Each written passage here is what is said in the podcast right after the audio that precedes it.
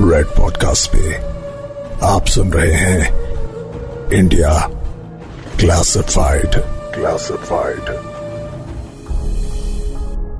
India classified में आप आज एक नई आवाज़ सुन रहे हैं, क्योंकि आज से शुरू हो रहा है इंडिया क्लासिफाइड सीज़न टू मेरा नाम है पूरब और अब से मैं आपके सामने लाऊँगा हमारे देश के सबसे इंटरेस्टिंग अनसॉल्व्ड मिस्ट्रीज तो चलिए शुरू करते हैं। भारत का इतिहास और भारत के मंदिर, इन दोनों को अलग अलग देखना असंभव है। भारत का इतिहास मंदिरों के आसपास और मंदिरों के साथ साथ चलता है। भारत के सभी बड़े राजाओं ने अलग अलग मंदिर बनवाए। इन मंदिरों को बनाने के अलग अलग कारण और उद्देश्य रहे हैं। हमारे देश के कई मंदिर राजाओं ने बड़ी लड़ाइयों में अपनी जीत के प्रतीक के रूप में बनवाए हैं। साथ ही कई मंदिर ऐसे भी हैं, जहाँ की स्थापना उस जगह पर किसी दैवीय घटना होने की वजह से हुई थी। आपको याद होगा इंडिया क्लासिफाइड सीज़न वन में हमने ज्वाला देवी मंदिर की बात की थी। उस मंदिर की अखंड ज्योत देखने के बाद ही राजा ने ज्वाला देवी मंदिर बनवाया था। लेकिन भारत में कुछ ऐसे मंदिर भी हैं, जिन्हें साइंटिफिक और एस्ट्रोनॉमिकल एक्सप्लोरेशन का लक्ष्य साधने के लिए बनाया गया था। कोणार्क मंदिर को सूर्य पूजा के साथ सूर्य के एस्ट्रोनॉमिकल पैटर्न्स को करने के लिए बनाया गया था। भारत के ऐसे कई मंदिर में विद्वान लोग मिलकर साइंटिफिक डिस्कवरीज पर चर्चा करते थे और नए आविष्कार करने की कोशिश में लगे रहते थे। ये तो आप सभी को पता होगा कि भारत में सिर्फ़ साइंटिफिक ही नहीं स्पिरिचुअल डिस्कवरी पर भी ज़ोर दिया जाता है। इसका प्रमाण है जबलपुर का एक ऐसा मंदिर, जहाँ तांत्रिक विद्या का अभ्यास किया जाता था। सिर्फ़ भारत ही नहीं, विश्व के अलग अलग हिस्सों से आए लोग यहाँ तांत्रिक विद्या सीखते और डेवलप करते थे। इस मंदिर का नाम है चौसठ योगिनी मंदिर।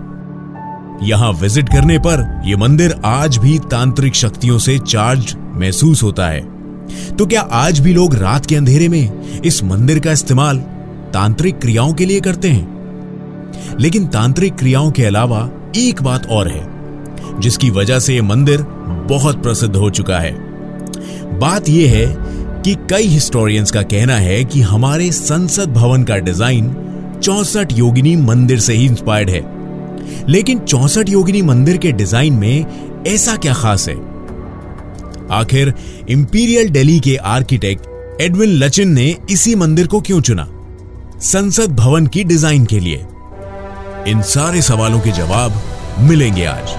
ये है इंडिया क्लासिफाइड सीज़न टू का पहला एपिसोड मैं हूँ पूरब और आज आपसे बात होगी चौसठ योगिनी मंदिर के बारे में।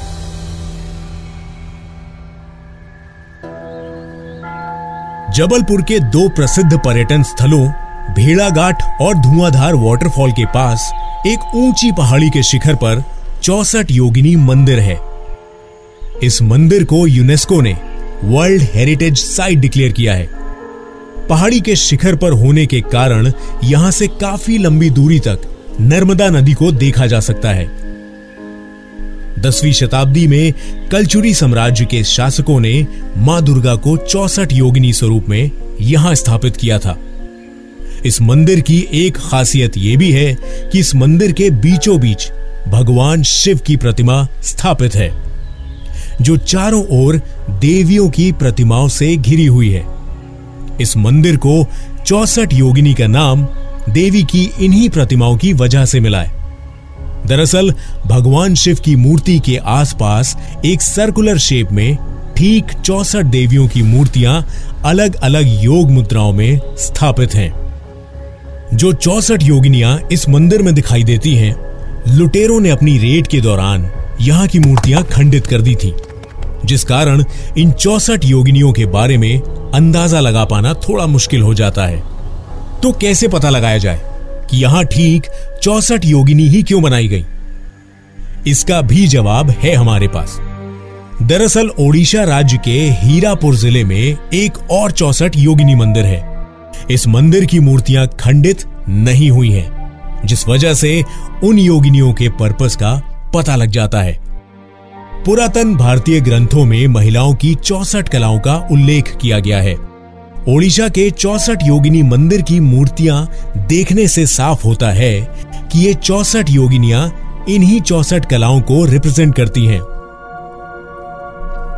गीत, वाद्य, नृत्य, नाट्य आलेख्य जैसी प्रमुख कलाओं के अलावा पुष्प स्तरना यानी फूलों से सजावट, सुगंध युक्ति, यानी खुशबुओं का ज्ञान, इंद्रजाल, यानी जादू का खेल जैसी कुल चौसठ कलाएँ महिलाओं के लिए बताई गई हैं।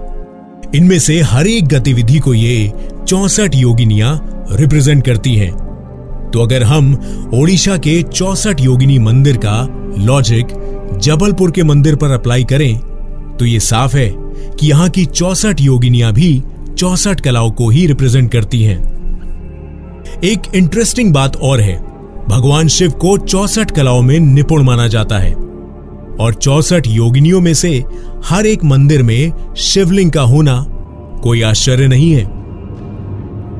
अब आगे बात करते हैं इंडिया क्लासिफाइड के सीज़न वन में। हम कई बार प्रूव कर चुके हैं कि हमारे पूर्वजों की सोच बड़ी ही फ्यूचरिस्टिक थी। इतने पुराने मंदिर में भी वाटर कंजर्वेशन की टेक्नोलॉजी का इस्तेमाल किया गया है। मंदिर के गर्भगृह की छत पर जमा होने वाले पानी को निकालने के लिए गोल छेद बनाए गए हैं। इन छेदों से निकलकर पानी स्टोरेज यूनिट में चला जाता था, जिसकी वजह से आसपास के लोगों को साल भर पानी की आपूर्ति में कोई परेशानी नहीं होती थी। अब गर्भगृह के आसपास देखें तो जैसा मैंने बताया कि एक सर्कुलर शेप में चौसठ योगिनियों की मूर्तियाँ हैं। दरअसल, सिर्फ़ मूर्तियाँ नहीं, चौसठ मंदिर भी हैं। बड़े बड़े पिलर से ढका एक गोल कॉरिडोर है, जिस पर चलते हुए आप सारे मंदिरों के दर्शन कर सकते हैं। एक और खास बात कि हर योगिनी के मंदिर में एक शिवलिंग भी दिखाई देता है। अब अगर मेरे बताने के मुताबिक आप इस मंदिर को ठीक से इमेजिन करेंगे तो आपको हमारे देश की एक बहुत इंपॉर्टेंट बिल्डिंग से मिलता जुलता स्ट्रक्चर दिखाई दिया होगा। दुनिया में यह परंपरा रही है कि नई बिल्डिंग्स बनाते वक्त हमेशा पुरातन कालीन स्ट्रक्चर्स का रेफरेंस लिया जाता है। इसी वजह से देश की हिस्टोरिकल और कल्चरल कंटिन्यूटी बनी रहती है। यह सब मैं आपको इसलिए बता रहा हूँ क्योंकि दिल्ली में बनी भारत की सबसे इंपॉर्टेंट बिल्डिंग का स्ट्रक्चर इसी मंदिर से इंस्पायर्ड है। जिस बिल्डिंग की बात मैं कर रहा हूँ, वो है भारत का संसद भवन। जी हाँ British architect sir Edwin Lutyens ने ब्रिटिश राज के वक्त दिल्ली का अर्बन डिज़ाइन बनाया था। दिल्ली को डिज़ाइन करते वक्त उन्होंने कल्चरल कंटिन्यूटी के लिए, कुछ बिल्डिंग्स बनाने के लिए मंदिरों से इंस्पिरेशन लिया था।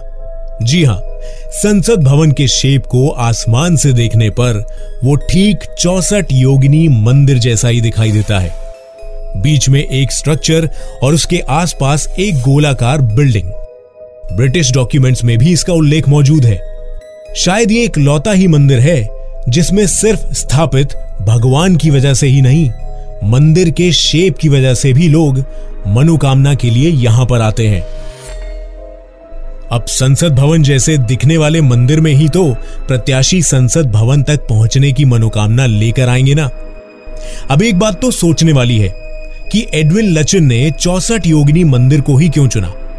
हमारे देश में और भी बड़े बड़े भव्य मंदिर हैं तो फिर उन्हें जबलपुर स्थित ये मंदिर ही क्यों पसंद आया? ऐसा क्या खास था इस मंदिर के आर्किटेक्चर में? इन सारे सवालों का जवाब दोनों बिल्डिंग्स का कंपैरेटिव एनालिसिस करके ही मिल सकता है। देश के एक सीनियर आर्कियोलॉजिस्ट ने कहा है कि इस बारे में हिस्टोरियंस के दो अलग अलग ओपिनियन हैं।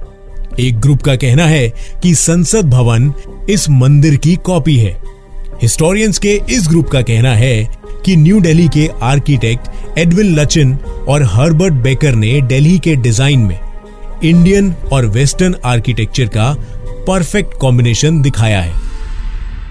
इन हिस्टोरियंस के मुताबिक, संसद भवन की दीवारों पर अंकित वैदिक मंत्र इस बात के प्रमाण हैं कि ब्रिटिश आर्किटेक्ट ने भारतीय वास्तुकला का पूरा ध्यान रखा था। जबकि कुछ हिस्टोरियंस का मानना है कि इंपीरियल दिल्ली का काफ़ी आर्किटेक्चर रोमन डिज़ाइन से प्रेरित है। इंडिया क्लासिफाइड का असली मकसद तो यही है ना? ऐसी क्लासिफाइड बातों को आपके सामने लाना और आपको अपने कल्चर पर गर्व करवाना। अगर हम अज्यूम करें कि ब्रिटिश आर्किटेक्ट ने संसद भवन के लिए चौसठ योगिनी मंदिर से इंस्पिरेशन ली है तो चलिए इन दोनों बिल्डिंग्स की सिमिलैरिटीज को एक्सप्लोर करते हैं। सबसे पहली सिमिलैरिटी है स्ट्रक्चर मंदिर और संसद भवन दोनों को बिल्डिंग्स के स्केल के मुताबिक ज़्यादा ऊँचा नहीं बनाया गया है। इस टेक्निक का इस्तेमाल भूकंप का इफ़ेक्ट और डैमेज कम करने के लिए किया जाता था। दरअसल चौसठ योगिनी मंदिर एक अर्थक्वेक प्रोन क्षेत्र में स्थित है। यानी इस एरिया में भूकंप आने के चांसेस दूसरी जगहों से ज़्यादा होते हैं। इसीलिए इस मंदिर में कोई ऊँचा शिखर नहीं बनाया गया है, जो कि अधिकतर भारतीय मंदिरों की खासियत है। एक्चुअली बड़े शिखर बनाने से मंदिर का स्ट्रक्चर भारी हो जाता है और भूकंप की स्थिति में ज़्यादा नुकसान होने की संभावना रहती है। सिर्फ़ हाइट कम करने से ही नहीं पिलर्स का सही प्लेसमेंट करके भी इस बिल्डिंग को भूकंप रोधी बनाया गया है। पिलर्स को इस तरह प्लेस किया गया है कि भूकंप आने पर स्ट्रक्चर के नीचे की जमी अगर अपनी जगह से दो फीट तक भी खिसक जाए तो भी इस स्ट्रक्चर को कोई नुकसान नहीं होगा। आज के संसद भवन को भी ब्रिटिश राज के अफसरों और असेंबली मेंबर्स के लिए बनाया गया था, जिनकी सिक्योरिटी बहुत इंपॉर्टेंट थी। इसीलिए संसद में भी ज़्यादा ऊँचा स्ट्रक्चर नहीं बनाया गया है। चौसठ योगिनी मंदिर और संसद भवन के स्ट्रक्चर को मजबूती देने वाले पिलर्स का प्लेसमेंट भी बहुत सिमिलर है। अगर चौसठ योगिनी मंदिर के मेज़रमेंट को साइज़ के रेशियो में संसद भवन से कंपेयर किया जाए तो हर दो पिलर्स के बीच का डिस्टेंस और मंदिरों की बनावट से मिलती जुलती संसद भवन के कमरों की बनावट को देखकर विश्वास हो जाता है कि संसद भवन बिल्कुल इसी मंदिर की तर्ज पर बनाया गया है। इसके अलावा बीच के स्ट्रक्चर का आसपास के सर्कुलर स्ट्रक्चर से ज़्यादा ऊँचा होना यह भी एक ऐसी ही समानता है, जो इन दोनों बिल्डिंग्स को एक जैसा दिखाती है। पर जब इतनी सिमिलैरिटीज हैं तो फिर कुछ हिस्टोरियंस को इस मान्यता पर डाउट क्यों है? ऐसा इसलिए है क्योंकि रोम में बने कोलिजियम और दूसरी कई यूरोपियन बिल्डिंग्स का शेप और स्ट्रक्चर भी कुछ ऐसा ही है। इसीलिए उनका मानना है कि संसद भवन को बनाने का इंस्पिरेशन यूरोपियन और रोमन आर्किटेक्चर से ही लिया गया है। या यह भी हो सकता है कि इतनी पुरानी सभ्यताएँ होने के बाद भी रोमन और इंडियन सिविलाइजेशन एक दूसरे से प्रभावित रही होंगी। लेकिन जब तक पुख्ता सबूतों के साथ इस डिबेट का फैसला नहीं हो जाता, तब तक ये मिस्ट्री ऐसे ही बनी रहेगी। संसद भवन के कंस्ट्रक्शन की सिमिलैरिटी में हिस्टोरियन सिर्फ़ स्ट्रक्चरल मजबूती की बातें करते हैं। लेकिन इस मंदिर में एक और ऐसा इंपॉर्टेंट फीचर है, जिसकी वजह से अमेरिकन कंपनीज़ ने भी इस स्ट्रक्चर को अपनाया है। आज एप्पल का नाम किसने नहीं सुना? अगर आप एप्पल के नए हेडक्वार्टर्स एप्पल पार्क की फ़ोटोज़ ढूंढेंगे तो उस बिल्डिंग में भी आपको चौसठ योगिनी मंदिर की एक झलक दिखाई देगी। हालाँकि मॉडर्न इंफ्रास्ट्रक्चर के हिसाब से चेंजेस ज़रूर किए गए हैं, लेकिन बेसिक स्ट्रक्चर बहुत सिमिलर दिखाई देता है। एक सर्कुलर बिल्डिंग और उसके बीच एक गोलाकार स्ट्रक्चर एप्पल के फाउंडर स्टीव जॉब्स भी भारतीय मंदिरों से काफ़ी प्रभावित थे। ये सारी बातें कंसिडर करने पर लगता है कि बिल्डिंग को बनाने में भारतीय मंदिरों से इंस्पिरेशन ज़रूर ली गई होगी। अब इस ऑफ़िस का पूरा स्ट्रक्चर देखने के बाद अंदाज़ा लगाना आसान है कि यहाँ भी चौसठ योगिनी मंदिर से ही इंस्पिरेशन ली गई है। फ़र्क बस इतना है कि एप्पल ने भारतीय मंदिरों के स्ट्रक्चर से ज़्यादा विंड फ्लो और एयर कंडीशनिंग जैसी चीज़ों का इस्तेमाल किया है। भारत एक ट्रॉपिकल कंट्री है, जहाँ गर्मी ज़्यादा होती है। इसीलिए यहाँ के मंदिरों में आर्किटेक्चरल टेक्निक्स की मदद से विंड फ्लो को कंट्रोल करके गर्भगृह और बरामदे को ठंडा रखा जाता था।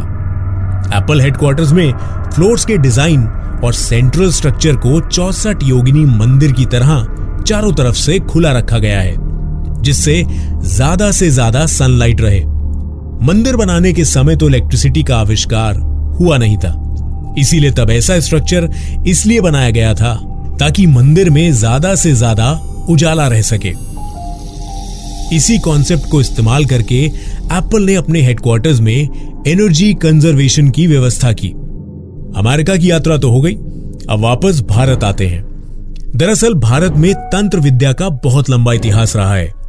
अलग अलग तांत्रिक विधियों से अपनी ऊर्जा के ज़रिए आसपास के भौतिक वातावरण, यानी फ़िज़िकल स्पेस में चेंजेस लाना, तांत्रिक विद्या की पहचान है। आजकल हम तंत्र के सिर्फ़ अकल्ट, यानी कि रहस्यमय हिस्सों को जानते हैं। जबकि वो तंत्र की बड़ी परिभाषा का एक छोटा सा हिस्सा है।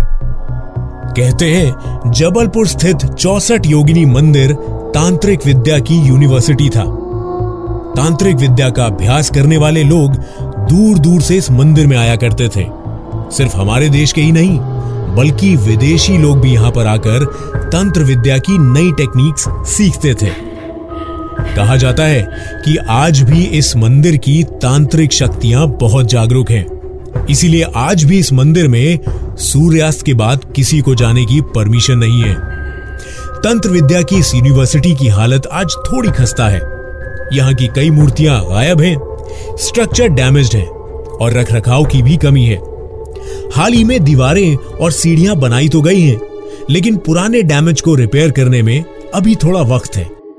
हमारी पुरातन और ब्रिटिश दोनों तरह की हिस्ट्री से इस मंदिर का कनेक्शन है और इसीलिए हमें इस मंदिर को प्रोटेक्ट करने की पूरी कोशिश करनी चाहिए।